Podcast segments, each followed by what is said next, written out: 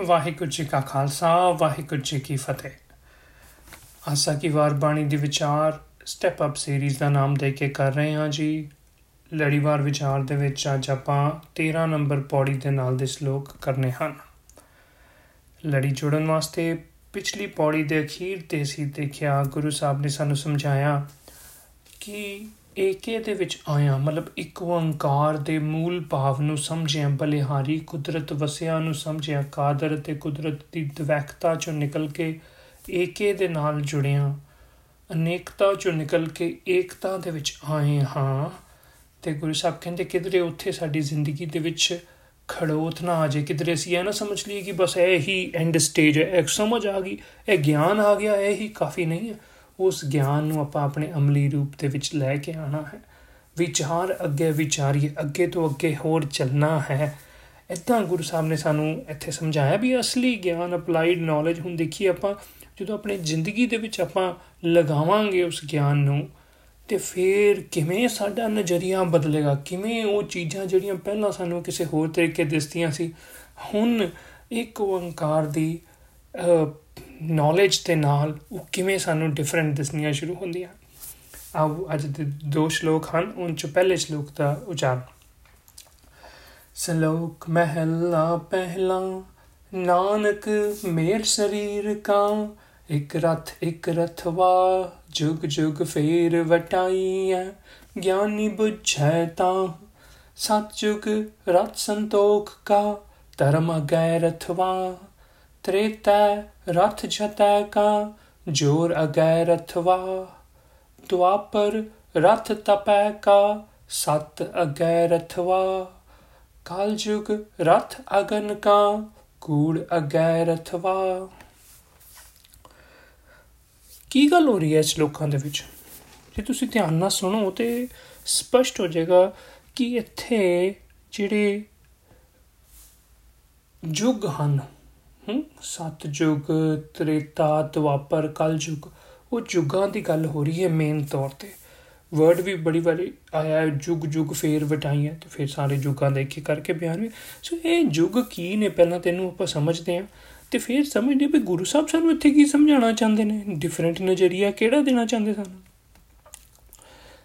ਇਹ ਯੁੱਗ ਆਮ ਤੌਰ ਤੇ ਜੋ ਵਿਚਾਰਧਾਰਾ ਬਣੀ ਸੀ ਜਦੋਂ ਗੁਰੂ ਸਾਹਿਬ ਇਸ ਸੰਸਾਰ ਦੇ ਵਿੱਚ ਆਉਂਦੇ ਨੇ, ਉਹ ਇਹ ਸੀ ਕਿ ਇਹ ਸਮੇਂ ਦੀ ਵੰਡ ਹੈ ਵੀ ਅੱਜ ਅਸੀਂ ਜਿਹੜੀ ਟਾਈਮ 'ਚ ਰਹਿ ਰਹੇ ਹਾਂ, ਉਹਨੂੰ ਕਿਹਾ ਜਾਂਦਾ ਸੀ ਕਲਯੁਗ।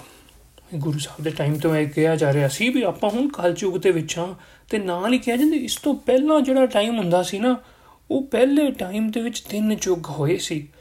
ਸਭ ਤੋਂ ਪਹਿਲਾਂ ਇੱਕ ਸਤਯੁਗ ਸੀ, ਉਸ ਤੋਂ ਬਾਅਦ ਇੱਕ ਤ੍ਰੇਤਾ ਯੁੱਗ ਆਇਆ ਤੇ ਉਸ ਤੋਂ ਬਾਅਦ ਫਿਰ ਇੱਕ ਦੁਆਪਰ ਯੁੱਗ ਆਇਆ ਤੇ ਉਹ ਫਿਰ ਅੱਜ ਕੱਲ ਹੈ ਕਲਯੁਗ ਚੱਲਦਾ ਪਿਆ ਕੋਰ ਕਲਯੁਗ ਹੈ ਜੀ, ਬੜਾ ਮਾੜਾ ਟਾਈਮ ਜਿਹੜਾ ਸਭ ਤੋਂ ਮਾੜਾ ਟਾਈਮ ਕਿਹਾ ਜਾਂਦਾ ਸੀ, ਉਹ ਕਲਯੁਗ ਹੈ। ਤੇ ਪਹਿਲੇ ਯੁੱਗ ਬੜੇ ਵਧੀਆ ਗਿਣੇ ਜਾਂਦੇ ਸੀ। ਅੱਛਾ, ਪਰ ਜੇ ਕੋਈ ਪੁੱਛੇ ਬੰਦਾ ਵੀ ਪਹਿਲਾ ਟਾਈਮ ਹੈ ਕਦੋਂ ਸੀ ਜਿਹੜੇ ਬਾਕੀ ਯੁੱਗ ਹੋਏ, ਤੇ ਫਿਰ ਇੱਥੇ ਤੱਕ ਲੋਕਾਂ ਨੇ ਕਿ ਇਹ ਯੁੱਗਾਂ ਦੀ ਜਿਹੜੇ ਪੁਜਾਰੀ ਤਬਕੇ ਨੇ, ਯੁੱਗ ਦਾ ਕਨਸੈਪਟ ਬਣਾਇਆ ਸੀ, ਉਹਨਾਂ ਨੇ ਸਾਰੇ ਇਹਨਾਂ ਨੇ ਇਹਦੀ ਉਮਰ ਵੀ ਲਿਖੀ ਹੋਈ ਸੀ, ਹਰ ਯੁੱਗ ਦੀ ਕਿੰਨੀ ਉਮਰ ਹੈ। ਜਿੱਦਾਂ ਕਹਿੰਦੇ ਜੀ, ਜਿਹੜਾ ਸਤਜੁਗ ਹੈ ਨਾ, ਉਹਦੀ ਉਮਰ ਹੈ 17 ਲੱਖ ਸਾਲ। ਵੀ ਅੱਜ ਤੋਂ ਬੜੇ ਦੇਰ ਪਹਿਲਾਂ 17 ਲੱਖ ਸਾਲ ਹੋ ਰਿਹਾ ਉਸ ਤੋਂ ਬਾਅਦ ਤ੍ਰੇਤਾ ਯੁਗ ਆਇਆ, ਇਹਦੀ ਉਮਰ ਸੀ ਤਕਰੀਬਨ 11 ਲੱਖ ਸਾਲ। ਫਿਰ ਉਸ ਤੋਂ ਬਾਅਦ ਆਇਆ ਆਪਣਾ ਦੁਆਪਰ ਯੁਗ, ਇਹਦੀ ਉਮਰ ਰਹੀ ਕੋਈ ਕੋਈ 7-8 ਲੱਖ ਸਾਲ। ਤੇ ਅੱਜ ਕੱਲ ਜਿਹੜਾ ਹੈ ਕਲਯੁਗ ਚੱਲਦਾ ਪਿਆ, ਇਹਦੀ ਉਮਰ ਹੈ 5 ਲੱਖ ਸਾਲ ਤਕਰੀਬਨ। ਸੋ ਮਤਲਬ ਕਿ ਇਦਾਂ ਇਦਾਂ ਦੀਆਂ ਵੱਡੇ ਵੱਡੇ ਨੰਬਰਸ ਦਿੱਤੇ ਹੋਏ ਸੀ ਜਿਹਦਾ ਕੋਈ ਕੋਈ there is no way to validate it there is no way to justify ਵੀ ਇਹ ਵਾਕਈ ਇਦਾਂ ਹੋਏ ਕਿ ਨਹੀਂ ਇਦਾਂ ਹੀ ਮਤਲਬ ਗੱਲਾਂ ਬਣੀਆਂ ਹੋਈਆਂ ਸੀ ਹੁਣ ਗੁਰੂ ਸਾਹਿਬ ਕਹਿੰਦੇ ਵੀ ਜੇ ਕਲਯੁਗ ਬੜਾ ਮਾੜਾ ਹੈ ਬੜਾ ਘੋਰ ਕਲਯੁਗ ਹੈ ਆਪਾਂ ਹਰ ਕਰ ਕਹਿ ਦਿੰਦੇ ਆ ਵੀ ਇੱਥੇ ਸਭ ਕੁਝ ਬੜਾ ਕੰਮ ਖਰਾਬ ਹੈ ਕਲਯੁਗ ਦੇ ਵਿੱਚ ਤੇ ਜੇ ਬੰਦਾ ਇਸ ਯੁੱਗ ਚੋਂ ਨਿਕਲ ਕੇ ਕਿਸੇ ਚੰਗੇ ਯੁੱਗੇ ਜਾਣਾ ਚਾਹੁੰਦਾ ਸੱਚ ਸੱਚ ਯੁੱਗ ਤ੍ਰੇਤਾ ਦੁਆਪਰ ਦੇ ਵਿੱਚ ਫਿਰ ਕਿੱਦਾਂ ਜਾਏ? ਉਹ ਤਾਂ ਜਾ ਹੀ ਨਹੀਂ ਸਕਦਾ। ਬੈਕ ਇਨ ਟਾਈਮ ਥੋੜੀ ਆਪਾਂ ਜਾ ਸਕਦੇ ਸੋ ਇਹ ਯੁੱਗਾਂ ਨੂੰ ਗੁਰੂ ਸਾਹਿਬ ਨੇ ਇੱਥੇ ਫਿਰ ਅਸਲੀਅਤ ਦੱਸੀ ਵੀ ਦੇਖੋ, ਇਹ ਯੁੱਗ ਕੀ ਨੇ ਤੇ ਇਹਨਾਂ ਦੀ ਚੇਂਜਸ ਕਿਵੇਂ ਹੁੰਦੀਆਂ ਨੇ? ਕਹਿੰਦੇ ਆਓ ਮੈਂ ਤੁਹਾਨੂੰ ਦੱਸਦਾ ਹਾਂ। ਨਾਨਕ ਮੇਰ ਸ਼ਰੀਰ ਕਾ ਕਹਿੰਦੇ ਜਿਹੜਾ ਮੇਰ ਹੁੰਦਾ ਮੇਰੂ ਪਰਬਤ ਤੋਂ ਬਣਿਆ। ਮਤਲਬ ਕਿ ਜਿਹੜਾ ਸਭ ਤੋਂ ਉੱਚਾ ਪਰਬਤ ਗਿਣਿਆ ਜਾਂਦਾ ਸੀ ਇੰਡੀਆ ਦੇ ਵਿੱਚ, ਉਹਦੀ ਗੱਲ। ਵੀ ਸ਼੍ਰੋਮਣੀ, ਮੇਰ ਦਾ ਮਤਲਬ ਸ਼੍ਰੋਮਣੀ ਟੌਪ ਮੋਸਟ ਕਹਿੰਦੇ ਜਿੱਦਾਂ ਇਹ ਇਹ ਮਨੁੱਖਾ ਸਰੀਰ ਹੈ ਜਿਹੜਾ ਸ਼੍ਰੋਮਣੀ ਹੈ ਸਾਰੀ ਸਪੀਸੀਜ਼ ਦੇ ਵਿੱਚੋਂ ਸਾਰੀਆਂ ਜਾਤੀਆਂ ਦੇ ਵਿੱਚੋਂ ਸਭ ਤੋਂ ਉੱਚੀ ਮਨੁੱਖਾ ਮਨੁੱਖਾ ਜਾਤ ਹੈ। ਕਹਿੰਦੇ ਇਸ ਮਨੁੱਖਾ ਸਰੀਰ ਦਾ ਇੱਕ ਰਥ, ਇੱਕ ਰਥਵਾ ਹੈ। ਰਥ ਰਥ ਹੁੰਦਾ ਚੈਰੀਅਟ ਜਿੱਦਾਂ ਅੱਜ ਦੇ ਟਾਈਮ ਤੇ ਆਪਾਂ ਕਹਿ ਲਈਏ ਵੀ ਕੋਈ ਕਾਰ ਤੇ ਵਹੀਕਲ ਕੋਈ ਵੀ ਹੈ ਬੱਸ ਕਹਿ ਲਓ। ਇਦਾਂ ਹੀ ਰਥਵਾ ਰਥਵਾ ਜਿਹੜਾ ਰਥ ਨੂੰ ਚਲਾਉਣ ਵਾਲਾ ਚੈਰੀਟੀਅਰ ਜਾਂ ਅੱਜ ਦੀ ਬੋਲੀ ਚ ਆਪਾਂ ਕਹਿ ਲਈਏ ਡਰਾਈਵਰ ਬੱਸ ਦਾ driver so basically Guru Sahib ਕਹਿ ਰਹੇ ਨੇ ਕਿ ਜਿੱਦਾਂ ਇੱਕ ਮਨੁੱਖਾ ਸਰੀਰ ਮੰਨ ਲਓ ਵੀ ਇੱਕ ਲੰਬੇ ਸਫ਼ਰ ਤੇ ਜਾ ਰਿਹਾ ਹੈ ਤੇ ਉਹਨੂੰ ਸਫ਼ਰ ਤੇ ਜੀਵਨ ਰੂਪੀ ਸਫ਼ਰ ਦੇ ਵਿੱਚ ਉਹਨੂੰ ਕੋਈ ਇੱਕ ਕਾਰ ਜਾਂ ਬੱਸ, ਕੋਈ ਵਹੀਕਲ ਚਾਹੀਦਾ? ਤੇ ਉਸ ਵਹੀਕਲ ਦਾ ਕੋਈ ਇੱਕ ਡਰਾਈਵਰ ਵੀ ਬੰਦਾ ਉਹਦੇ ਵਾਸਤੇ। ਤੇ ਉਹ ਜਿਹੜਾ ਵਹੀਕਲ ਹੈ, ਉਹ ਇਦਾਂ ਲਗਾ ਸਕਦੇ ਆਪਾਂ ਵੀ ਵਹੀਕਲ ਮਤਲਬ ਉਹ ਉਸ ਸਰੀਰ ਦਾ, ਉਹ ਇਨਸਾਨ ਦਾ ਜਿਹੜਾ ਕੋਈ ਸੁਭਾਅ ਹੈ ਜਿਉਂ ਜਿਉਂ ਉਹ ਕੰਮ ਕਰ ਰਿਹਾ ਜਿਉਂ ਜਿਉਂ ਉਹਦੇ ਲਾਈਫ ਸਟਾਈਲ ਹੈ ਜਿਉਂ ਜਿਉਂ ਉਹਦਾ ਐਟੀਟਿਊਡ ਹੈ। ਇਹ ਇਹ ਰਥ ਹੋ ਗਿਆ, ਮੰਨ ਲਓ ਸੁਭਾਅ ਐਟੀਟਿਊਡ ਤੇ ਰਥਵਾ ਉਸ ਰਥ ਨੂੰ ਚਲਾਉਣ ਵਾਲਾ, ਉਸ ਐਟੀਟਿਊਡ ਦੇ ਪਿੱਛੇ ਜਿਹੜਾ ਪ੍ਰੇਰਕ ਭਾਵ ਕੰਮ ਕਰ ਰਿਹਾ ਜਿਹੜਾ ਡਰਾਈਵਰ ਹੈ, ਜਿਹੜਾ ਮੋਟੀਵੇਟਰ ਹੈ, ਜਿਹੜਾ ਇਨਸਾਨ ਨੂੰ ਮੋਟੀਵੇਟ ਕਰਦਾ ਇੱਕ ਪਾਰਟਿਕੂਲਰ ਲਾਈਫ ਸਟਾਈਲ ਨੂੰ ਅਪਣਾਉਣ ਵਾਸਤੇ, ਉਹ ਉਹ ਰਥਵਾ ਹੈ। ਸੋ ਸਮੇਂ-ਸਮੇਂ ਤੇ ਇਨਸਾਨ ਦੇ ਜੀਵਨ ਦੇ ਵਿੱਚ ਰਥ ਅਤੇ ਰਥਵਾ ਬਦਲਦੇ ਹਨ। ਬਸ ਕਹਿੰਦੇ ਇਹ ਜਿੱਦਾਂ ਜਿੱਦਾਂ ਰਥ ਤੇ ਰਥਵਾ ਬੰਦੇ ਦੇ ਜੀਵਨ ਦੇ ਵਿੱਚ ਜਿਹੜੇ ਸਮੇਂ-ਸਮੇਂ ਤੇ ਬਦਲਦੇ ਹਨ ਨਾ, ਇਹਨਾਂ ਦੀ ਹੀ ਮੈਂ ਤੁਹਾਨੂੰ ਐਗਜ਼ਾਮਪਲ ਲੈ ਕੇ ਦੱਸਾਂਗਾ ਜੁਗ ਜੁਗ ਫੇਰ ਵਟਾਈਏ ਵੀ ਇਹ ਜੁਗਾਂ ਦੀ ਫੇਰ ਬਦਲ ਕਿਵੇਂ ਹੁੰਦੀ ਹੈ? ਜੁਗਾਂ ਦੀ ਟ੍ਰਾਂਜੀਸ਼ਨ ਕਿਵੇਂ ਹੁੰਦੀ ਹੈ? ਗਿਆਨੀ ਬੁੱਝਾ ਤਾਂ ਹੈ ਕਹਿੰਦੇ, ਹੈ ਗੱਲ ਡੂੰਗੀ ਹੈ ਥੋੜਾ ਜਿਹਾ ਗਿਆਨ ਦੀ ਗੱਲ ਹੈ, ਪਰ ਡੂੰਗੀ ਹੈ। ਪਰ ਜੇ ਤੁਸੀਂ ਧਿਆਨ ਲਾ ਕੇ ਸਮਝ ਕੇ ਇਸ ਇਲਾਹੀ ਗਿਆਨ ਨੂੰ ਬੁੱਝ ਲਿੱਤਾ ਨਾ, ਤਾਂ ਇਸ ਗੱਲ ਨੂੰ ਤੇ ਫਿਰ ਬਹੁਤ ਵਧੀਆ ਗੱਲ ਹੈ। ਹੁਣ ਕੀ ਦੱਸਦੇ ਨੇ, ਕੀ ਬੁੱਝਣਾ ਹੈ? ਕਹਿੰਦੇ, ਸਤਜੁਗ। ਕਹਿੰਦੇ, ਹੁਣ ਤੁਹਾਨੂੰ ਮੈਂ ਦੱਸਦਾ ਵੀ ਸਤਜੁਗ ਕੀ ਹੁੰਦਾ ਹੈ? ਕਹਿੰਦੇ, ਜਦੋਂ ਮਨੁੱਖਾ ਜੀਵਨ ਦੇ ਵਿੱਚ ਰਥ ਸੰਤੋਖ ਕਾ ਮਤਲਬ ਕਿ ਉਹਦੇ ਲਾਈਫ ਸਟਾਈਲ ਸੰਤੋਖੀ ਹੈ ਸੰਤੋਖੀ ਹੁੰਦਾ ਸੈਟੀਸਫਾਈਡ ਕੰਟੈਂਟਡ ਹੈ ਜਦੋਂ ਲਾਈਫ ਸਟਾਈਲ ਬੰਦੇ ਦਾ ਕੰਟੈਂਟਮੈਂਟ ਵਾਲਾ ਹੈ ਤੇ ਉਹਦੇ ਪਿੱਛੇ ਉਹਦੇ ਦਾ ਜਿਹੜਾ ਮੋਟੀਵੇਸ਼ਨ ਹੈ ਦਾ ਡਰਾਈਵਰ ਹੈ ਉਹ ਕੀ ਹੈ ਧਰਮ ਅਗਰ ਅਥਵਾ ਉਹ ਰਥ ਨੂੰ ਚਲਾਉਣ ਵਾਲਾ ਧਰਮ ਹੈ ਮਤਲਬ ਕਿ ਉਹਦੀ ਮੋਟੀਵੇਸ਼ਨ ਹੈ ਧਰਮ ਦੇ ਤੇ ਧਰਮ ਦਾ मीनिंग ਰਿਲੀਜੀਅਨ ਨਹੀਂ ਲੈਣਾ ਬੜੀ ਵਾਰੀ ਮੈਂ ਗੱਲ ਕੀਤੀ ਵੀ ਗੁਰੂ ਗ੍ਰੰਥ ਸਾਹਿਬ ਦੀ ਬੋਲੀ 'ਚ ਧਰਮ ਦਾ ਮੀਨਿੰਗ ਰਿਲੀਜੀਅਨ ਹੀ ਆਮ ਬੋਲੀ 'ਚ ਧਰਮ ਦਾ ਮੀਨਿੰਗ ਗੁਰੂ ਗ੍ਰੰਥ ਸਾਹਿਬ ਦੀ ਬੋਲੀ 'ਚ ਕਿਤਰੇ ਕਿਤਰੇ ਫਰਜ਼ ਆਂਦਾ ਹੈ ਕਿਤਰੇ ਕਿਤਰੇ ਧਰਮ ਦਾ ਮੀਨਿੰਗ ਨਿਯਮ ਆਂਦਾ ਹੈ ਕੁਦਰਤੀ ਨਿਯਮ। ਸੋ ਇਦਾਂ ਦੀ ਗੱਲਾਂ ਦੇ ਨਾਲ ਆਪਾਂ ਸਮਝਣਾ ਕਹਿੰਦੇ ਜਦੋਂ ਬੰਦੇ ਦਾ ਜੀਵਨ ਦਾ ਮੋਟੀਵੇਸ਼ਨ ਹੈ ਕਿ ਆਪਣੇ ਫਰਜ਼ਾਂ ਦੀ ਪੂਰਤੀ ਕਰਨੀ, ਤੇ ਉਹਦਾ ਜੀਵਨ ਹੋ ਰਿਹਾ ਹੈ, ਇੱਕ ਸੈਟੀਸਫੈਕਸ਼ਨ ਵਾਲਾ ਆਪਣੇ ਫਰਜ਼ ਨਿਭਾਉਂਦਾ ਸੈਟੀਸਫਾਈਡ ਜੀਵਨ ਰਹਿੰਦਾ ਜਿੰਦਾ, ਮੰਨ ਲਓ ਇਦਾਂ ਦੇ ਜੀਵਨ ਦੇ ਵਿੱਚ ਖੁਸ਼ੀ-ਖੁਸ਼ੀ ਜਦੋਂ ਰਹਿ ਰਿਹਾ, ਇਹ ਹੀ ਉਹਦੇ ਵਾਸਤੇ ਸਤ ਯੁੱਗ ਦੇ ਵਿੱਚ ਰਹਿਣਾ ਹੈ। ਐਸੇ ਤਰੀਕੇ ਤ੍ਰੇਤਾ ਰਥ ਜਤੈ ਕਾ ਜੋਰ ਅਗਾ ਰਥਵਾ। ਕਹਿੰਦੇ ਜਦੋਂ ਇਨਸਾਨ ਦਾ ਲਾਈਫ ਸਟਾਈਲ ਹੈ ਜਤ ਵਾਲਾ, ਜਤ ਹੁੰਦਾ ਉੱਚਾ ਸੁੱਚਾ ਆਚਰਣ। ਬੜਾ ਪਿਓਰਿਟੀ ਵਾਲਾ ਆਪਣਾ ਜੀਵਨ ਜੀ ਰਿਹਾ ਹੈ। ਤੇ ਉਹਦੇ ਪਿੱਛੇ ਜਾਂ ਉਹਦੇ ਅੱਗੇ ਜੋ ਡਰਾਈਵਰ ਹੈ, ਜੋ ਮੋਟੀਵੇਟਰ ਹੈ, ਉਹ ਹੈ ਜੋਰ। ਜੋਰ ਮਤਲਬ ਆਤਮਕ ਬਲ। ਕੰਟਰੋਲ ਓਵਰ ਆਰ ਸੈਂਸਸ ਕਹਿੰਦੇ ਜਦੋਂ ਇਦਾਂ ਦੀ ਮੋਟੀਵੇਸ਼ਨ ਹੋਏ ਤੇ ਉਹਦੇ ਕਰਕੇ ਜੀਵਨ ਉੱਚਾ ਸੁੱਚਾ ਆਚਰਣ ਬਣਿਆ ਹੋਏ ਬੰਦੇ ਦਾ ਇਹ ਸਮਝੋ ਬੰਦਾ ਤ੍ਰੇਤੇ ਯੁੱਗ 'ਚ ਰਹਿ ਰਿਹਾ। ਦੁਆਪਰ। ਹੁਣ ਦੁਆਪਰ ਕੀ ਯੁੱਗ ਕਿਹੋ ਜਿਹਾ ਕਹਿੰਦੇ ਜਦੋਂ ਬੰਦੇ ਦੇ ਜੀਵਨ ਤਾਂ ਹੈ, ਤਪੈ ਕਾ। ਤਪ ਮਤਲਬ ਮਿਹਨਤ ਕਰਨੀ। ਆਪਣੇ ਆਪ ਨੂੰ ਸਟ੍ਰੈਚ ਕਰਨਾ, ਹੋਰ ਤੋਂ ਹੋਰ ਕਹਿ ਲੋ ਵੀ ਵੀ ਆਪਣੇ ਆਪ ਹੋਰ ਤੋਂ ਹੋਰ ਵੱਧ ਤੋਂ ਵੱਧ ਦੇਣਾ, ਲੋਕਾਂ ਵਾਸਤੇ, ਦੁਨਿਆਈ ਵਾਸਤੇ ਉਪਕਾਰ ਕਰਨਾ, ਲੋਕਾਈ ਵਾਸਤੇ। ਕਹਿੰਦੇ ਜਦੋਂ ਲਾਈਫ ਸਟਾਈਲ ਇਦਾਂ ਦਾ ਹੈ, ਤੇ ਉਹਦੇ ਪਿੱਛੇ ਮੋਟੀਵੇਸ਼ਨ ਕੀ ਹੈ? ਸਤ ਅਗੈਰਤਵਾ ਸਤ ਮਤਲਬ ਦਾਨੀ ਬਿਰਤੀ। ਐਲਟਰੂਇਜ਼ਮ ਬੰਦੇ ਦੇ ਅੰਦਰ ਆਉਂਦਾ ਹੈ ਵੀ ਮੈਂ, ਵੀ ਦਇਆ ਹੈ, ਮੈਂ ਲੋਕਾਂ ਨੂੰ ਕੁਝ ਦੇ ਕੇ ਜਾਵਾਂ ਇਸ ਸੰਸਾਰ ਨੂੰ। ਇਦਾਂ ਦੀ ਬਿਰਤੀ ਦੇ ਵਿੱਚ ਜਦੋਂ ਜ਼ਿੰਦਗੀ ਜੀ ਰਿਹਾ ਹੈ ਬੰਦਾ, ਉਹ ਹੈ ਦਵਾਪਰ ਦੇ ਵਿੱਚ ਰਹਿਣਾ।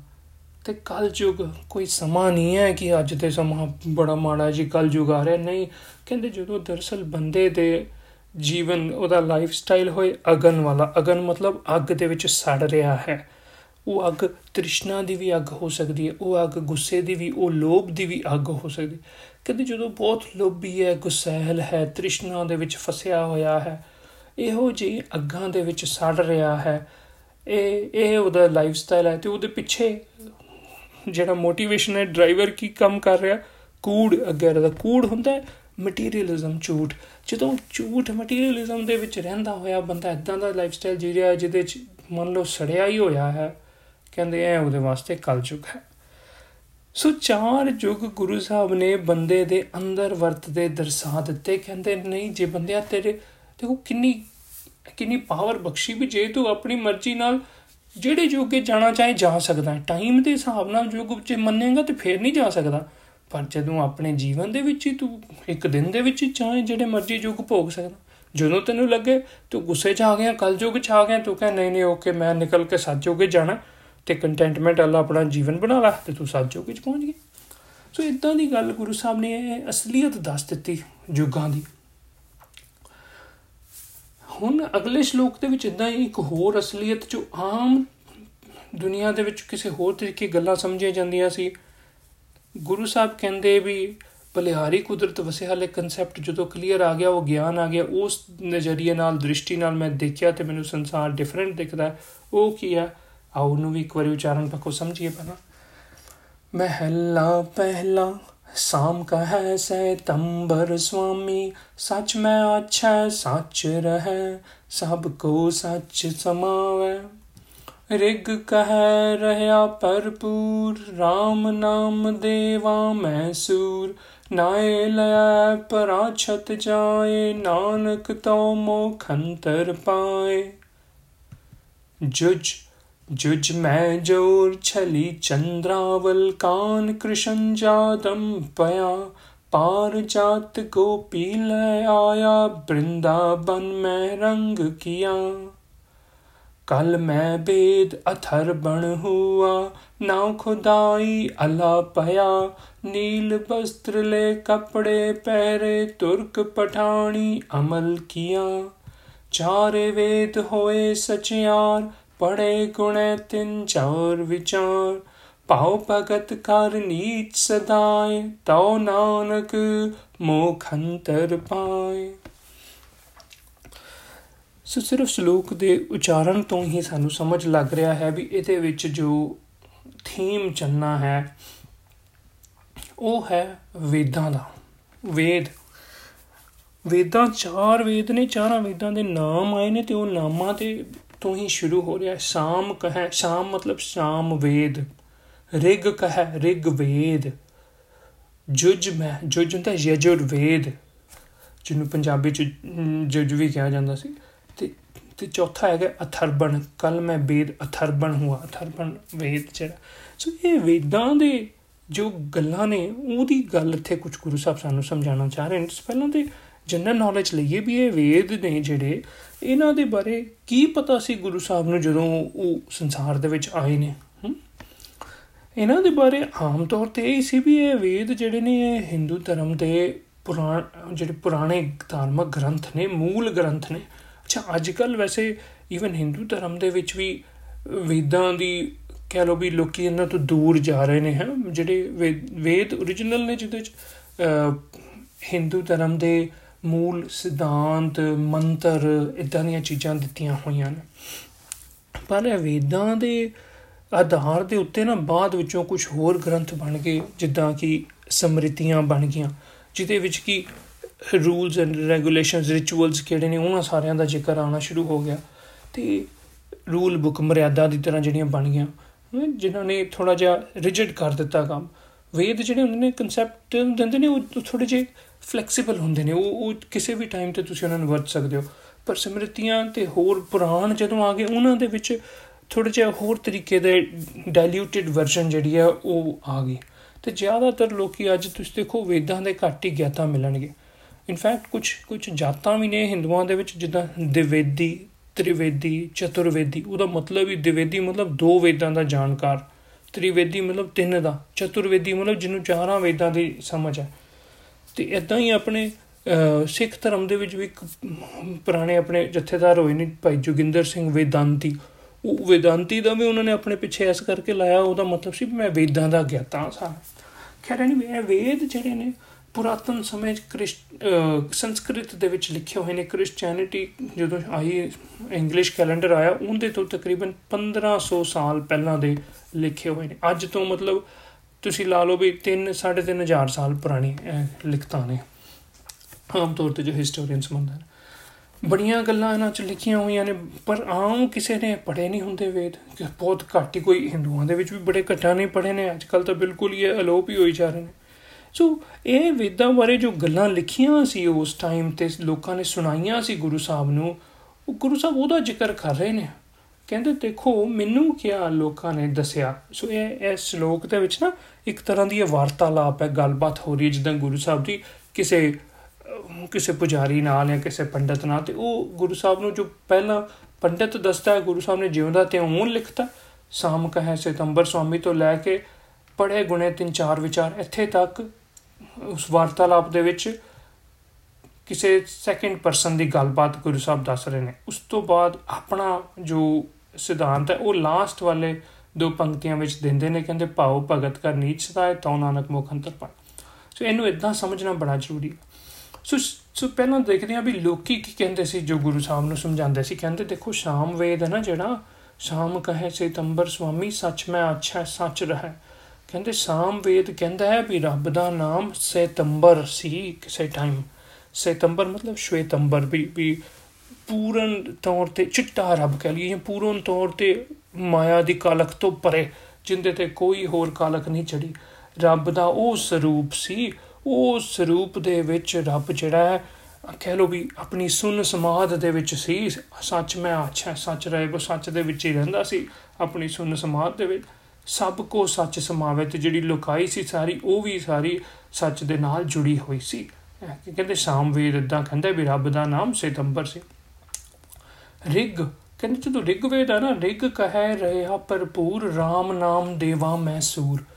ਰਿਗਵੇਦ ਕਹਿੰਦਾ ਵੀ ਰੱਬ ਦਾ ਨਾਮ ਬਦਲ ਕੇ ਨਾ ਹੁਣ RAM ਬਣ ਗਿਆ। RAM ਨਾਮ ਦੇਵਾ ਮੈਂ ਸੂਰ, ਸਾਰੇ ਦੇਵੀ ਦੇਵਤਿਆਂ ਦੇ ਵਿੱਚ ਸੂਰਜ ਦੀ ਤਰ੍ਹਾਂ ਸਭ ਤੋਂ ਸਿਰਮੌਰ ਜਿਹੜਾ ਹੈਗਾ ਸੀ ਰੱਬ, ਉਹ ਉਹ RAM ਸੀ, ਰਾਮਚੰਦਰ ਜੀ ਜਿਹੜੇ ਦਸ਼ਰਥ ਦੇ ਪੁੱਤਰ ਦੀ ਗੱਲ ਹੈ, ਨਾਏ ਲਾਇਆ ਪਰਾਛਤ ਜਾਏ, ਉਹਨਾਂ ਦਾ ਜੇ ਨਾਮ ਲਿੱਤਾ ਜਾਏ RAM ਜੀ ਦਾ, ਤੇ ਫਿਰ ਬੰਦੇ ਦੇ ਸਾਰੇ ਪਾਪ ਧੋਤੇ ਜਾਂਦੇ ਨਾਨਕ ਤੋਮੋ ਖੰਤਰ ਪਏ। ਇਦਾਂ ਸਮਝੋ ਜਿੱਦਾਂ ਗੁਰੂ ਨਾਨਕ ਦੇਵ ਜੀ ਨੂੰ ਸੰਬੋਧਨ ਕਰਕੇ ਉਹ ਪੰਡਤ ਕਹਿ ਰਿਹਾ, ਜਿਹਦੇ ਨਾਲ ਗੱਲ ਹੋ ਰਹੀ, ਉਹ ਕਹ ਰਿਹਾ, ਨਾਨਕ, ਇਸ ਤਰੀਕੇ ਮੋਕਸ਼ ਮਿਲਦਾ ਵੀ RAM ਦਾ ਨਾਮ ਲਿਆ। ਸੋ ਸਾਮ ਵੇਦ ਨੇ ਕਹਤਾ, ਰੱਬ ਦਾ ਨਾਮ ਸਤੰਬਰ ਹੈ। ਰਿਗ ਵੇਦ ਨੇ ਕਹਤਾ, ਰੱਬ ਦਾ ਨਾਮ ਰਾਮ ਹੈ। ਅਗਲਾ ਵੇਦ ਯਜੁਰ ਪਤਾ ਕੀ ਕਹਿੰਦਾ? ਜੁਜ ਵੇਦ ਜੀ। ਜੁਜ ਮੈਂ ਜੋਰ ਛਲੀ ਚੰਦਰਾਵਲ, ਕਾਨ ਕ੍ਰਿਸ਼ਨ ਜਾਦਮ ਪਿਆ ਉਹ ਕਹਿੰਦੇ ਹੁਣ ਰੱਬ ਦਾ ਨਾਮ ਬਦਲ ਕੇ ਕ੍ਰਿਸ਼ਨ ਜਿਹੜੇ ਕਿ ਜਾਦਮ ਜਾਦਮ ਮਤਲਬ ਜਾਦਵਾਂ ਦੀ ਕੁਲ ਦੇ ਵਿੱਚ ਪੈਦਾ ਹੋਏ ਨੇ, ਉਹ ਪੈ ਗਿਆ। ਸੋ ਅਗਲੇ ਵੇਦ ਨੇ ਕਹਿਤਾ ਵੀ ਹੁਣ ਕ੍ਰਿਸ਼ਨ ਰੱਬ ਬਣ ਗਿਆ। ਤੇ ਉਹ ਕ੍ਰਿਸ਼ਨ ਬਾਰੇ ਤਾਂ ਜਿਹੜੀਆਂ ਗੱਲਾਂ ਉਸ ਟਾਈਮ ਤੇ ਪ੍ਰਚਲਿਤ ਸੀ, ਉਹਨਾਂ ਦੇ ਵਿੱਚ ਆਈ ਸੀ, ਜੁਜ ਮੈਂ ਜੋਰ ਛਲੀ ਚੰਦਰਾਵਲ। ਉਹ ਚੰਦਰਾਵਲ ਜਿਹੜੀ ਹੈ, ਉਹ, ਇਹ ਰਾਧਾ ਦੀ ਇੱਕ ਚਚੇਰੀ ਭੈਣ ਸੀ, ਗੋਪੀਆਂ ਜਿਹੜੀਆਂ ਕ੍ਰਿਸ਼ਨ ਜੀ ਦੇ ਨਾਲ ਬੋਲੀਆਂ ਜਾਂਦੀਆਂ ਉਹਨਾਂ ਗੋਪੀਆਂ ਚ ਇੱਕ ਗੋਪੀ ਸੀ। ਕਹਿੰਦੇ ਜੀ ਕ੍ਰਿਸ਼ਨ ਜੀ ਇਸ ਗੋਪੀ ਨੂੰ ਚੱਕ ਕੇ ਲਿਆਏ ਸੀ ਉਹਦੇ ਘਰੋਂ ਤੇ ਲਿਆ ਕੇ ਆਪਣੇ ਨਾਲ ਬਾਗ ਦੇ ਵਿੱਚ ਫਿਰ ਇਹਨਾਂ ਨੇ ਰੱਖਿਆ ਸੀ ਇਹਨੂੰ ਬ੍ਰਿੰਦਾਵਨ ਦੇ ਵਿੱਚ। ਪਾਰ ਜਾਤ ਗੋਪੀ ਲਾਇਆ ਤੇ ਪਾਰ ਜਾਤ ਰੁੱਖ ਇੱਕ ਹੈਗਾ, ਉਹ ਇੱਕ ਮੰਨਿਆ ਜਾਂਦਾ ਹੈ ਫਿਕਟੀਸ਼ੀਅਸ ਟਰੀ ਹੈ ਜਿਹੜਾ ਇੰਦਰ ਦੇ ਇੰਦਰਪੁਰੀ ਦੇ ਵਿੱਚ ਹੈਗਾ। ਉਹ ਇਦਾਂ ਦਾ ਪੇੜ ਹੈ ਜਿੰਦੇ ਤੋਂ ਜਿਹੜੀ ਮੰਗ ਮੰਗੋ, ਮੰਗ ਪੂਰੀ ਹੋ ਜਾਂਦੀ ਜਦੋਂ ਮੈਜਿਕ ਵਾਂਡ ਹੈ ਇਦਾਂ ਦਾ, ਕਹਿੰਦੇ ਉਹ ਮੈਜਿਕ ਵਾਂਡ ਚੱਕ ਕੇ ਉਸ ਗੋਪੀ ਵਾਸਤੇ ਲਿਆ ਸੀ ਕ੍ਰਿਸ਼ਨ ਜੀ ਤੇ ਬ੍ਰਿੰਦਾਵਨ ਮੈਂ ਰੰਗ ਕੀਆ। ਉਹ ਕ੍ਰਿਸ਼ਨ ਜੀ ਦੇ ਨਾਲ ਹੈ ਇਦਾਂ ਦੀਆਂ ਕਹਾਣੀਆਂ ਜੁੜੀਆਂ ਨੇ, ਬ੍ਰਿੰਦਾਵਨ ਵਾਲੀਆਂ ਚੰਦਰਾਵਲ ਵਾਲੀਆਂ। ਉਹ, ਉਹਦੀ ਗੱਲ, ਉਹਦਾ ਜ਼ਿਕਰ ਜੁਜਵੇਦ ਚ ਹੈ। ਕੱਲ ਮੈਂ ਵੇਦ ਅਥਰਬਣ ਹੁਆ, ਨਾਉ ਖੁਦਾਈ ਅੱਲਾ ਪਿਆ। ਕਹਿੰਦੇ ਹੁਣ ਫੇਰ ਰੱਬ ਦਾ ਨਾਮ ਬਦਲ ਕੇ ਅੱਲਾ ਹੋ ਗਿਆ, ਅਥਰਬਣ ਵੇਦ ਹੈ ਕਹਿੰਦਾ। ਜਦੋਂ ਅਥਰਬਣ ਵੇਦ ਆਇਆ ਤੇ ਅੱਲਾ ਨਾਮ ਹੋ। ਨੀਲ ਬਸਤਰ ਲੈ ਕਪੜੇ ਪਹਿਰੇ, ਤੁਰਕ ਪਠਾਣੀ ਅਮਲ ਕੀਆ। ਕਹਿੰਦੇ ਦੇਖੋ ਅੱਜ ਕੱਲ ਕਲਯੁਗ ਦੇ ਵਿੱਚ ਜਿਹੜੇ ਤੁਰਖਾਂ ਪਠਾਣਾ ਦਾ ਰਾਜ ਹੈ, ਅਮਲ ਹੁੰਦਾ ਅਮਰ ਮਤਲਬ ਰਾਜ ਹੈ। ਨੀਲੇ ਕੱਪੜੇ ਪਾਉਂਦੇ ਨੇ, ਉਹ ਕਹਿੰਦੇ ਵੀ ਜਿਹੜਾ ਨੀਲੇ ਕੱਪੜੇ, ਉਹਨਾਂ ਦੀ ਰਾਇਲਟੀ ਦੀ ਨਿਸ਼ਾਨੀ ਹੈ। ਕਹਿੰਦੇ ਇਹ ਜਿਹੜੇ ਅੱਜ ਤੁਰਕ ਪਠਾਨੀ ਮੁਸਲਮਾਨ ਜਿਹੜੇ ਰਾਜ ਕਰ ਰਹੇ ਨੇ ਇੰਡੀਆ ਦੇ ਉੱਤੇ, ਔਰ ਇਹਨਾਂ ਨੇ ਬੜਾ ਕਹਿ ਲੋ ਵੀ ਜ਼ੁਲਮ ਕੀਤਾ ਸੀ ਹਿੰਦੂਆਂ ਦੇ ਉੱਤੇ। ਪਰ ਹਿੰਦੂ ਵਿਚਾਰੇ ਇਹ ਦਰਸਾ ਰਹੇ ਸੀ ਵੀ ਦੇਖੋ, ਇਹ ਜਿਹੜਾ ਕੁਝ ਹੋ ਰਿਹਾ ਹੈ, ਇਹ ਸਾਡੇ ਧਾਰਮਿਕ ਗ੍ਰੰਥਾਂ ਦੇ ਵਿੱਚ ਪਹਿਲਾਂ ਹੀ ਲਿਖਿਆ ਗਿਆ ਸੀ। ਇਦਾਂ ਦੀਆਂ ਗੱਲਾਂ ਕਦੀ ਕਦੀ ਆਪਾਂ ਕਰਦੇ ਆ ਨਾ, ਜਦੋਂ ਆਪਾਂ ਬੜੇ ਕਈ ਵਾਰੀ ਇਦਾਂ ਦੀ ਸਿਚੁਏਸ਼ਨ ਹੁੰਦੀ ਹੈ, ਕੋਈ ਸਿਚੁਏਸ਼ਨ ਹੋ ਰਹੀ ਹੁੰਦੀ, ਆਪਾਂ ਕਹਿੰਦੇ ਨਹੀਂ ਜੀ, ਆਪਣੇ ਆਪ ਨੂੰ ਉੱਚਾ ਦਿਖਾਉਣ ਵਾਸਤੇ, ਸਾਡੇ ਤਾਂ ਜੀ ਧਾਰਮਿਕ ਗ੍ਰੰਥਾਂ 'ਚ ਪਹਿਲਾਂ ਹੀ ਮੈਨੂੰ ਤਾਂ ਫਲਾਣੇ ਪਹਿਲਾਂ ਹੀ ਦੱਸ ਦਿੱਤਾ ਸੀ, ਮੈਨੂੰ ਤਾਂ ਪਤਾ ਸੀ ਇਦਾਂ ਹੀ ਹੋਣਾ। ਆਪਾਂ ਕਹਿੰਦੇ ਵੀ ਸਾਨੂੰ ਪਹਿਲਾਂ ਹੀ ਪਤਾ ਸੀ, ਆਪਣੇ ਆਪ ਨੂੰ ਅਸੀਂ ਸ਼ੋਅ ਕਰਨਾ ਚਾਹੁੰਦੇ ਵੀ ਅਸੀਂ ਬਾਕੀਆਂ ਨਾਲੋਂ ਉੱਚੇ ਹਾਂ। ਇਦਾਂ ਹੀ ਇੱਥੇ ਇਹ ਪੰਡਤ ਲੋਕ ਗੁਰੂ ਸਾਹਿਬ ਨੂੰ ਇਹ ਕਹਿਣਾ ਚਾਹ ਰਹੇ ਵੀ ਦੇਖੋ, ਸਾਡੇ ਵੇਦਾਂ ਦੇ ਵਿੱਚ ਤਾਂ ਸਾਰਾ ਕੁਝ ਪਹਿਲਾਂ ਹੀ ਸੀ ਵੀ ਰੱਬ ਦਾ ਨਾਮ ਕਿਵੇਂ ਕਿਵੇਂ ਬਦਲੇਗਾ। ਇਨ ਫੈਕਟ ਤੁਸੀਂ ਧਿਆਨ ਨਾਲ ਨੋਟ ਕਰੋ ਤੇ ਇੱਥੇ ਕੀ ਹੈ? ਜਿਹੜਾ ਵੇਦ ਦਾ ਨਾਮ ਹੈ ਨਾ, ਉਸੇ ਹੀ ਨਾਮ ਤੇ ਕਹਿੰਦੇ ਰੱਬ ਦਾ ਨਾਮ ਵੀ ਸ਼ੁਰੂ ਹੁੰਦਾ ਹੈ, ਉਸੇ ਅੱਖਰ ਤੋਂ। ਵੇਦ ਦੇ ਨਾਮ ਦਾ ਪਹਿਲਾ ਅੱਖਰ ਤੋਂ ਹੀ ਰੱਬ ਦਾ ਨਾਮ ਸ਼ੁਰੂ ਹੁੰਦਾ ਹੈ। ਸਾਮ ਵੇਦ ਕਹਿੰਦਾ ਸਤੰਬਰ, ਰਿਗ ਕਹਿੰਦਾ ਰਾਮ, ਰਾਰੇ ਤੋਂ ਰਿਗ ਵੇਦ, ਰਾਰੇ ਤੋਂ ਰਾਮ, ਜੁਜ, ਜੱਜੇ ਤੋਂ ਜੁਜ, ਜੱਜੇ ਤੋਂ ਜਾਦਮ ਪਿਆ ਜਾਦਮ ਕ੍ਰਿਸ਼ਨ ਜਾਦਵਾਂ ਦੇ ਕੁਲ ਚ ਤੇ ਇਦਾਂ ਹੀ ਅਥਰਬਣ ਵੇਦ, ਐੜੇ ਤੋਂ ਅਥਰਬਣ, ਐੜੇ ਤੋਂ ਅੱਲਾ। ਸੋ ਇਦਾਂ ਦੀਆਂ ਗੱਲਾਂ ਇਦਾਂ ਦੇ ਦਲੀਲਾਂ ਦੇ ਕੇ ਲੋਕੀ ਉਸ ਟਾਈਮ ਗੁਰੂ ਸਾਹਿਬ ਨੂੰ ਐ ਪਤਾ ਕੀ ਕਹਿ ਰਹੇ ਸੀ? ਚਾਰੇ ਵੇਦ ਹੋਏ ਸਚਿਆਰ, ਪੜੇ ਗੁਣੇ ਤਿੰਨ ਚਾਰ ਵਿੱਚ ਕਹਿੰਦੇ, ਦੇਖੋ ਐਦਾਂ ਸਾਡੇ ਸਾਰੇ ਵੇਦ ਨਾ ਕਿੰਨਾ ਪਹਿਲਾਂ ਹੀ ਸਾਰਾ ਕੁਝ ਦੱਸ ਕੇ ਹੋਏ ਨੇ। ਇਹ ਬੜੇ ਪਹੁੰਚੇ ਹੋਏ ਨੇ ਚੀਜ਼ਾਂ। ਇਹਨਾਂ ਨੂੰ ਜਿਹੜਾ ਪੜੇ ਗੁਣੇ ਤਿੰਨ ਚਾਰ ਵਿਚਾਰ, ਉਹ ਫਿਰ ਬੜਾ ਵਧੀਆ ਬੰਦਾ ਬਣ ਜਾਂਦਾ, ਜਿਹੜਾ ਇਹਨਾਂ ਨੂੰ ਪੜਦਾ ਸੁਣਦਾ, ਸਮਝਦਾ। ਗੁਰੂ ਸਾਹਿਬ ਕਹਿੰਦੇ ਵੀ ਐਵੇਂ ਫਜ਼ੂਲ ਦੀਆਂ ਸ਼ੇਖੀਆਂ ਮਾਰ ਕੇ ਇਹ ਜਸਟੀਫਾਈ ਕਰਨਾ, ਕਿਉਂਕਿ ਦਰਸਲ ਵੇਦਾਂ ਦੇ ਵਿੱਚ, ਅਸਲ ਦੇ ਵਿੱਚ ਇਹ ਇਹ ਗੱਲਾਂ ਨਹੀਂ ਹੈਗੀਆਂ ਵੀ ਅਥਰਬਨ ਵੇਦ ਅੱਲਾ ਕਹਿ ਰਿਹਾ ਹੈ ਤੇ ਰਿਗ ਵੇਦ ਰਾਮ ਕਹਿ ਰਿਹਾ ਜਜ। ਉਹਦੇ ਵਿੱਚ ਤਾਂ ਹੋਰ ਹੋਰ ਗੱਲਾਂ ਨੇ, ਜੋ ਵੇਦਾਂ ਦੇ ਮੂਲ ਚੀਜ਼ਾਂ ਨੇ, ਉਹ ਹੈਗੀਆਂ। ਵੈਸੇ ਵੀ ਸਭ ਤੋਂ ਪਹਿਲਾ ਵੇਦ ਰਿਗ ਵੇਦ ਮੰਨਿਆ ਗਿਆ। ਬਾਕੀ ਸਾਰੇ ਵੇਦ ਬਾਅਦ ਚ ਆਏ ਨੇ। ਸੋ ਇਹ ਲੜੀ ਵੀ ਨਹੀਂ ਸਹੀ ਇੱਥੇ ਹੈਗੀ ਜੇ ਜੋ ਪੰਡਤਾਂ ਨੇ ਗੁਰੂ ਸਾਹਿਬ ਨੂੰ ਸੇ ਗੁਰੂ ਸਾਹਿਬ ਸਮਝ ਗਏ ਵੀ ਇਹ ਐਵੇਂ ਲੋਕ ਝੂਠ ਬੋਲ ਕੇ ਆਪਣੇ ਆਪ ਨੂੰ ਉੱਚਾ ਦਿਖਾਉਣ ਵਾਸਤੇ, ਆਪਣੀ ਇੰਪੋਰਟੈਂਸ ਵਧਾਉਣ ਵਾਸਤੇ ਇਦਾਂ ਦੀਆਂ ਗੱਲਾਂ ਕਰਦੇ ਨੇ। ਗੁਰੂ ਸਾਹਿਬ ਕਹਿੰਦੇ, ਨਹੀਂ ਬਈ ਇਦਾਂ ਫਜ਼ੂਲ ਦੀਆਂ ਇੰਪੋਰਟੈਂਸ ਵਧਾਉਣ ਵਾਸਤੇ ਆਪਾਂ ਝੂਠ ਸੱਚ ਕੋਈ ਵੀ ਐਵੇਂ ਮੋੜ ਤੋੜ ਮਰੋੜ ਕੇ ਗੱਲਾਂ ਨਹੀਂ ਕਰਨੀਆਂ। ਭਾਉ ਭਗਤ ਕਰ ਨੀਚ ਸਦਾਏ ਤਾਉ ਨਾਨਕ ਮੋਖੰਤਰ ਪਾਈ ਕਹਿੰਦੇ, ਮੇਰੇ ਹਿਸਾਬ ਨਾਲ ਮੋਖੰਤਰ ਮੋਕਸ਼ ਕਿਵੇਂ ਮਿਲਦਾ? ਪਾਹੋ ਭਗਤ ਕਰ ਨੀਚ ਸਜਾ ਸਦਾਈ ਅਸਲੀ ਰੱਬ ਜੀ ਦੀ ਭਗਤੀ, ਪ੍ਰੇਮਾ ਭਾਵ ਨਾਲ ਕਰਕੇ। ਨੀਚ ਸਦਾਈ ਆਪਣੇ ਆਪ ਨੂੰ ਨਿਮਾਨਤਾ ਦੇ ਵਿੱਚ ਰੱਖਣਾ। ਨੀਵਾ ਕਰਕੇ ਰੱਖਾਂਗੇ ਤੇ ਫੇਰ ਸਾਨੂੰ ਗੱਲ ਦੀ ਸਮਝ ਆਏਗੀ। ਤਾਉ ਨਾਨਕ ਮੋਖੰਤਰ ਪਾਏ। ਇਦਾਂ ਹੈ।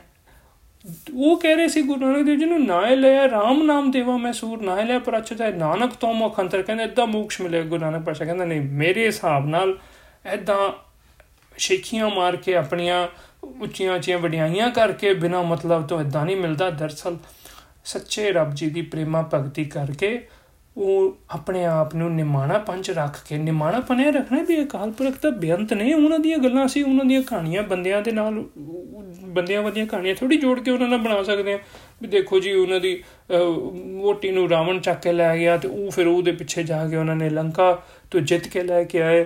ਜਾਂ ਕ੍ਰਿਸ਼ਨ ਜੀ ਦੀ ਜਿੱਦਾਂ ਇਦਾਂ ਦੀਆਂ ਕਹਾਣੀਆਂ ਬਣਾਈਆਂ ਸੀ ਵੀ ਗੋਪੀਆਂ ਦੇ ਮਗਰ ਜਾਂਦੇ ਸੀ ਤੇ ਗੋਪੀਆਂ ਨੂੰ ਚੱਕ ਕੇ ਲਿਆਂਦੇ ਸੀ ਤੇ ਉਹਨਾਂ ਦੇ ਵਾਸਤੇ ਬ੍ਰਿੰਦਾਵਨ ਦੇ ਵਿੱਚ ਬੜੇ ਉਹਨਾਂ ਨੇ ਰੰਗ ਤਮਾਸ਼ੇ ਰਾਸ ਲੀਲਾਵਾਂ ਕੀਤੀਆਂ ਇਦਾਂ ਦੀਆਂ ਬਣੀਆਂ ਹੋਈਆਂ ਸੀ ਕਹਾਣੀਆਂ।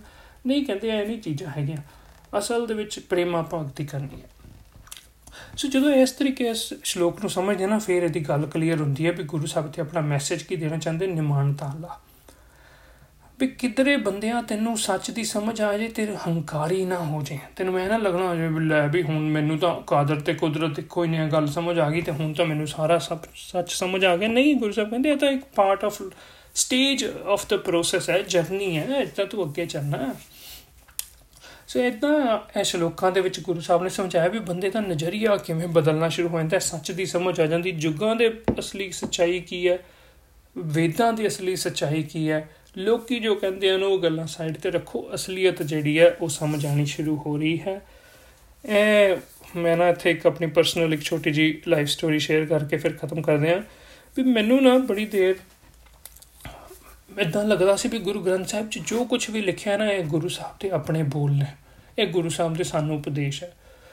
ਫੋਰ ਐਗਜ਼ਾਮਪਲ ਮੈਂ ਛੋਟੇ ਹੁੰਦੇ ਨਾ, ਕੋਈ ਗੱਲ, ਕਿਸੇ ਨਾਲ ਗੱਲ ਹੋ ਰਹੀ ਸੀ ਤੇ ਗੱਲਾਂ ਗੱਲਾਂ 'ਚ ਕੋਈ ਗੱਲ ਹੋਈ ਤੇ ਮੈਂ ਕਿਹਾ ਜੀ ਅਸੀਂ ਤਾਂ ਮਾੜੇ ਬੰਦੇ ਆ ਤੇ ਉਹਨੇ ਮੈਨੂੰ ਅੱਗੋਂ ਕਹਿਤਾ ਕਹਿੰਦੇ, ਅੱਛਾ ਇਹਦਾ ਮਤਲਬ ਆਪਣੇ ਉਹਨੂੰ ਬੰਦਾ ਸਮਝਦੇ ਹੋ ਹਾਸੇ ਮਜ਼ਾਕ ਕੇ ਜਿੱਦਾਂ ਗੱਲਾਂ ਕਰ ਮੈਂ ਕਿਹਾ ਵੀ ਇਹ ਗੱਲ ਤਾਂ ਸਹੀ ਹੈ ਵੀ ਬੰਦਾ ਕੌਣ ਹੈ ਗੁਰੂ ਗ੍ਰੰਥ ਸਾਹਿਬ ਜੀ ਦੇ ਸਾਹਮਣੇ ਮੈਨੂੰ ਉਸ ਟਾਈਮ ਤੇ ਗੁਰੂ ਗ੍ਰੰਥ ਸਾਹਿਬ ਚੋਂ ਹਰ ਗੱਲ ਲੱਭਣ ਦਾ ਹੈਗਾ ਸੀ ਵੀ ਮੈਂ ਕਹਾਂ ਨਹੀਂ, ਪਹਿਲਾਂ ਮੈਂ ਲੱਭਾਂ ਵੀ ਕੀ ਮਤਲਬ ਕੀ ਹੈ ਗੁਰੂ ਗ੍ਰੰਥ ਸਾਹਿਬ ਕੀ ਕਹਿੰਦੇ ਬੰਦੇ ਦੀ ਡੈਫੀਨੇਸ਼ਨ ਤੇ ਮੈਂ ਜਦੋਂ ਲੱਭਣੀ ਸ਼ੁਰੂ ਕੀਤੀ ਤੇ ਮੈਂ ਇਹ ਹੈਗੀ ਜਦੋਂ ਮੈਂ ਵੀ ਕਿਸਾਨਾਂ ਦਾ ਇੰਜੀਨੀਅਰਿੰਗ ਕਰ ਰਿਹਾ ਸੀ ਉਦੋਂ ਦੀ ਗੱਲ, ਤੇ ਉਹ ਮੇਰੇ ਸਾਹਮਣੇ ਇੱਕ ਪੰਕਤੀ ਆਈ ਕਿ ਬੰਦੇ ਸੇ ਜੇ ਪਵੇਂ ਵਿੱਚ ਬੰਦੀ ਵੇਖਣ ਕੋ ਦੀਦਾਰ।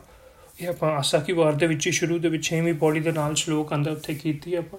ਤੇ ਉਹ ਮੈਂ ਸੋਚਿਆ ਵੀ ਇਹ ਗੁਰੂ ਸਾਹਿਬ ਦੀ ਉਪਦੇਸ਼ ਹੈ, ਉਹ ਸਾਨੂੰ ਦੱਸਦੇ ਪਏ ਨੇ ਵੀ ਬੰਦੇ ਸੇ, ਅਸਲੀ ਕਹਿੰਦੇ ਬੰਦਾ ਪਤਾ ਕੌਣ? ਜੇ ਪਵੇਂ ਵਿੱਚ ਬੰਦੀ, ਜਿਹੜੇ ਬੰਦਿਸ਼ ਦੇ ਵਿੱਚ ਪੈਂਦੇ ਨੇ। ਬੰਦਿਸ਼ ਮਤਲਬ ਡਿਸਪਲਿਨ ਦੇ ਵਿੱਚ ਰਹਿੰਦੇ ਨੇ। ਸਵੇਰੇ ਸਵੇਰੇ ਉੱਠਦੇ ਟਾਈਮ ਸਿਰ ਰਹਿ, ਕੰਮ ਕਰਦੇ ਰਹਿ, ਤੇ ਮਰਦਾ ਦੀ ਬੰਦਿਸ਼ ਦੇ ਵਿੱਚ ਰਹਿਣਾ ਦਾ ਬੰਦਾ ਹੀ ਬੰਦਾ ਹੈ। ਮੈਂ ਹਿਸਾਬ ਨਾਲ ਮੈਂ ਕਿਹਾ ਵੀ ਉਸ ਟਾਈਮ ਤੇ ਮੈਂ ਇਦਾਂ ਦੀਆਂ ਗੱਲਾਂ ਸੁਣੀਆਂ ਸੀ ਵੀ ਰਹਿਤ ਪਿਆਰੀ ਮੁਝ ਕੋ ਸਿੱਖ ਪਿਆਰਾ ਨਾ ਹੈ ਤੇ ਇਦਾਂ ਰਹਿਤ ਦੇ ਵਿੱਚ ਰਹਿਣਾ ਹੀ ਜਿਹੜਾ ਇਹ ਹੀ ਅਸਲੀ ਹੈ ਵੀ ਸਿੱਖੀ। ਤੇ ਮੈਂ ਬੜੇ ਸਾਲ ਇਹਨੂੰ ਹੀ ਮੰਨਦਾ ਰਿਹਾ ਪਰ ਜਦੋਂ ਮੈਨੂੰ ਕਦੀ ਮੌਕਾ ਲੱਗਾ ਆਸਾ ਕਿ ਵਾਰ ਨੂੰ ਵਿਚਾਰਨ ਤਾਂ ਤੇ ਮੈਨੂੰ ਉਦੋਂ ਗੱਲ ਸਮਝ ਆਈ ਵੀ ਜਦੋਂ ਮੈਂ ਇਸ ਲਾਈਨ ਨੂੰ ਸਮਝਿਆ, ਇਹਦਾ ਕੰਟੈਕਸਟ ਸਮਝਿਆ ਸ਼ਲੋਕ ਵੀ ਕੀ ਚੱਲਦਾ ਪਿਆ। ਤੇ ਇਹਦੀ ਅੱਗੇ ਪਿੱਛੇ ਲਾਈਨਾਂ ਦੇਖਿਆ, ਤੇ ਤੋਂ ਪਿਛਲੀ ਲਾਈਨ ਸੀ, ਮੁਸਲਮਾਨਾ ਸਿਫਤ ਸ਼ਰੀਅਤ ਪੜ ਪੜ ਕਰੇ ਵਿਚਾਰ ਬੰਦੇ ਸੇ ਜੇ ਭਵੇਂ ਵਿੱਚ ਬੰਦੀ ਵੇਖਣ ਕੋ ਦੀਦਾ। ਉਦੋਂ ਮੈਨੂੰ ਸਮਝ ਲੱਗਾ ਵੀ ਇੱਥੇ ਗੁਰੂ ਸਾਹਿਬ ਕਹਿ ਰਹੇ ਵੀ ਮੁਸਲਮਾਨ ਲੋਕ ਐ ਸਮਝਦੇ ਨੇ ਕਿ ਸ਼ਰਾ ਦੀ ਬੰਦਿਸ਼ ਦੇ ਵਿੱਚ ਸ਼ਰਾ ਹੈ, ਉਹਨਾਂ ਦੀ ਰਹਿਤ ਮਰਾਦਾ ਜਿਹੜਾ ਸ਼ਰਾ ਦੀ ਬੰਦਿਸ਼ ਦੇ ਵਿੱਚ ਰਹਿੰਦਾ ਉਹ ਅਸਲੀ ਬੰਦਾ ਹੈ, ਜਿਹੜਾ ਸ਼ਰਾ ਤੋਂ ਬਾਹਰ ਚੱਲਦਾ ਉਹ ਬੰਦਾ ਹੀ ਨਹੀਂ ਹੈਗਾ। ਇਹ ਗੁਰੂ ਸਾਹਿਬ ਸਾਨੂੰ ਨਹੀਂ ਉਪਦੇਸ਼ ਦੇ ਰਹੇ, ਤਾਂ ਦੱਸ ਰਹੇ ਨੇ ਵੀ ਲੋਕੀ ਉਹਨਾਂ ਨੂੰ ਕੀ ਕਹਿੰਦੇ ਸੀ। ਸੋ ਇਹ ਗੱਲ ਬੜੀ ਦੇਰ ਬਾਅਦ ਸਮਝੇ ਕਿਉਂਕਿ ਅਗਲਾ ਸ਼ਲੋਕ ਆਇਆ, ਹਿੰਦੂ ਸਾਲਾ ਹੀ ਸਾਲਾ ਫਿਰ ਆਇਆ ਜੋਗੀ ਫਿਰ ਆਇਆ, ਸਤਿਆ ਮਨ ਸੰਤੋਖ ਸੋ ਕਹਿੰਦਾ ਮਤਲਬ ਕਿ ਗੁਰੂ ਗ੍ਰੰਥ ਸਾਹਿਬ ਚ ਬੜੀ ਵਾਰੀ ਗੁਰੂ ਸਾਹਿਬ ਉਹ ਗੱਲਾਂ ਵੀ ਕਰਦੇ ਹਨ ਜੋ ਲੋਕਾਂ ਨੇ ਉਹਨਾਂ ਨੂੰ ਕਹੀਆਂ ਤੇ ਫਿਰ ਆਪਣਾ ਪੱਖ ਵੀ ਨਾਲ ਰੱਖਦੇ ਹਨ। ਵੀ ਮੈਂ ਕੀ ਸਮਝਿਆ, ਮੈਨੂੰ ਕੀ ਸਮਝ ਆਈ? ਐਸੇ ਤਰੀਕੇ, ਇਸ ਸ਼ਲੋਕ ਨੂੰ ਉਸ ਨਜ਼ਰੀਏ ਨਾਲ ਜਦੋਂ ਆਪਾਂ ਦੇਖਾਂਗੇ ਨਾ, ਵੀ ਪਹਿਲਾ ਹਿੱਸਾ ਇਸ ਸ਼ਲੋਕ ਦਾ ਜੋ ਲੋਕਾਂ ਨੇ ਗੁਰੂ ਸਾਹਿਬ ਨੂੰ ਕਈ ਗੱਲ, ਉਹ ਹੈ ਤੇ ਦੂਜੇ ਹਿੱਸੇ ਚ ਅਖੀਰ ਤੇ ਗੁਰੂ ਸਾਹਿਬ ਆਪਣਾ ਉਪਦੇਸ਼ ਦਿੰਦੇ ਹਨ ਤੇ ਫਿਰ ਵਧੀਆ ਕਲੈਰਿਟੀ ਹੋ ਜਾਏਗੀ। ਚਲੋ, ਬੜੀ ਲੰਬੀ ਹੋ ਗਈ ਅੱਜ ਦੀ ਕਲਾਸ ਸ਼ਲੋਕ ਵੀ ਬੜੇ ਲੰਬੇ ਸੀ ਤੇ ਪਰ ਹੈ ਦੋਵੇਂ ਮਿਲਦੇ ਜੁਲਦੇ ਸੀ। ਮੈਂ ਕਿਹਾ ਚਲੋ ਯੁੱਗਾਂ ਦਾ ਵੀ ਤੇ ਵੇਦਾਂ ਦਾ ਵੀ ਇਕੱਠਾ ਹੀ ਇਹਨੂੰ ਕਲੀਅਰ ਕਰ ਲਈਏ। ਇੱਥੇ ਸਮਾਪਤੀ ਕਰਦੇ ਹਾਂ ਜੀ। ਵਾਹਿਗੁਰੂ ਜੀ ਕਾ ਖਾਲਸਾ, ਵਾਹਿਗੁਰੂ ਜੀ ਕੀ ਫਤਿਹ।